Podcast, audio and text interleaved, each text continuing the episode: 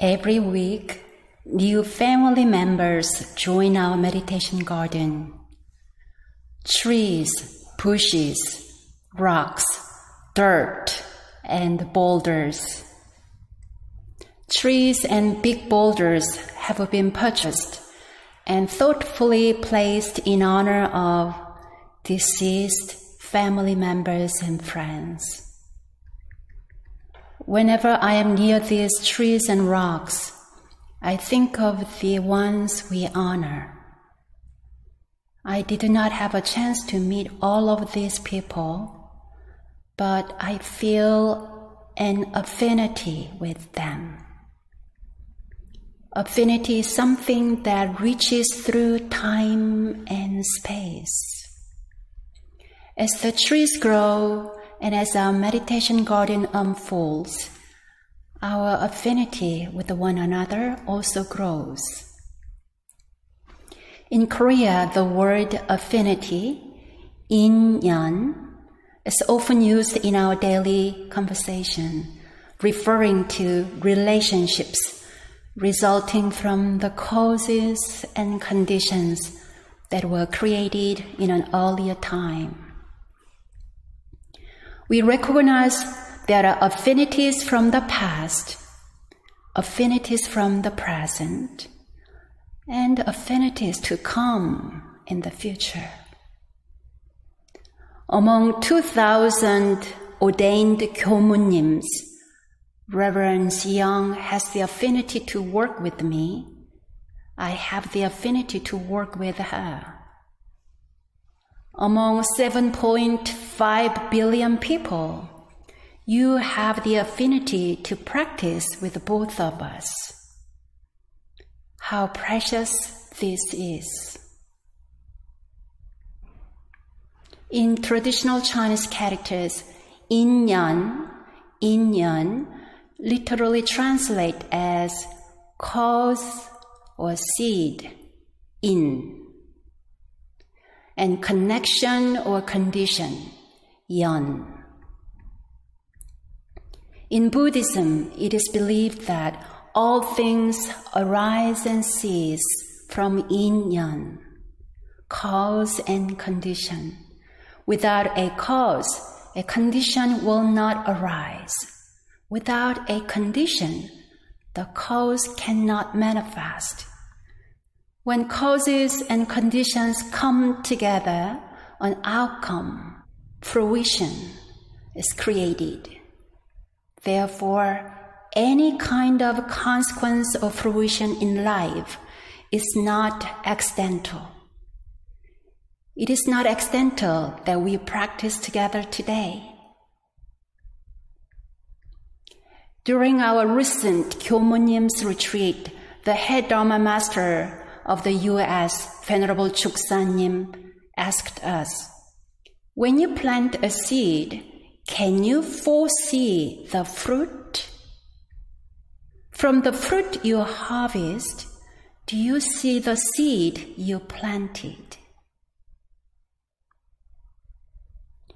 My daily prayer is this with all those I meet and all those I know, may we share true affinity for attaining Buddhahood and delivering all sentient beings. Since the beginning of the pandemic, the network of our Dharma affinities has been expanding. Living with the technology of algorithms, we connect with one another through mutual interest. In this modern age, the algorithms are great matchmakers that connect us in many dimensions music, art, science, philosophy, well being, and Dharma. I often receive advertising emails about meditation and website development. I wonder, how do these folks find my email address? Last week, I went to an outdoor exercise class. Rachel, a temple friend, invited me to her personal training sessions. The classes were intense but beneficial. Before each class, the fitness center sent me an email to remind me of the appointment. I simply replied, Thank you for this reminder. Then I started receiving emails from other fitness centers. Like many other promotional emails, I immediately blocked them. Any email I receive from someone I don't know, I usually block. The algorithm was trying to connect me to other resources based upon my email activities. Each time I need to discern which ones I keep and which ones I block. Just like I try hard to block the growth of poison ivy in our meditation garden. As soon as I see poison ivy, I like to remove it before it becomes established. In my inbox, in my garden, in my mind, I constantly make choices for promoting the right affinities and discouraging the distracting ones. Dear friends, what kind of content do you find in your emails? What content do you block? And what content do you accept in your inbox, in your mind, and in your life? There are many online services and programs in this world. As a seeker and practitioner, you have allowed our One Temple programs to come to your attention, and now you're present with us in practice. I call this wholesome Dharma affinity. Thank you and congratulations. Master Chongsan said, among the various types of blessings, the blessing of wholesome affinities is the best. Among wholesome affinities, an affinity with the Buddha Dharma is the best. Hence, you should eagerly seek to become close to those who have wholesome qualities. So it is up to you how you make wholesome affinities stronger and deeper. Some of you subscribe to our YouTube Dharma channel. By doing so, you are building a spiritual affinity with us. By subscribing to our channel, you receive reminders of the programs we offer and you are more likely to spend time with us. Some of you have chosen to be in our community email group.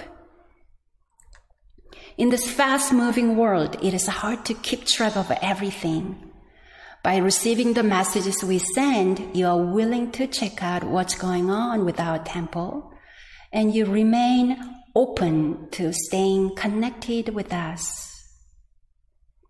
Reverend Ziyang and I spend considerable time with each email. It sometimes takes me several weeks or months to create one email announcement. Can you believe it? When I hear some of you say that you carefully read our email newsletter and updates, I feel deep appreciation. Our spiritual affinity deepens even if you only read the main titles. Now, can you imagine what would happen to us if you showed up every week during our live streaming and Zoom meditation sessions? Through this affinity, the receiver becomes the giver. The giver becomes the receiver. Indeed, we become one. Even if someone joins our online services for only a few minutes, standing there watching and chewing gum, that also creates affinity. And even if you practice for only part of the program, you still maintain a good spiritual affinity.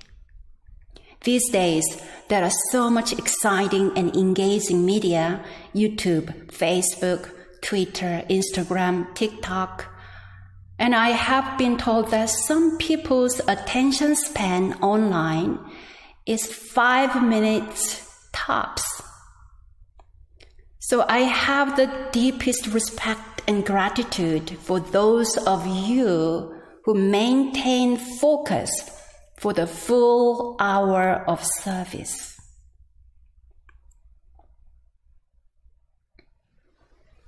Thank you.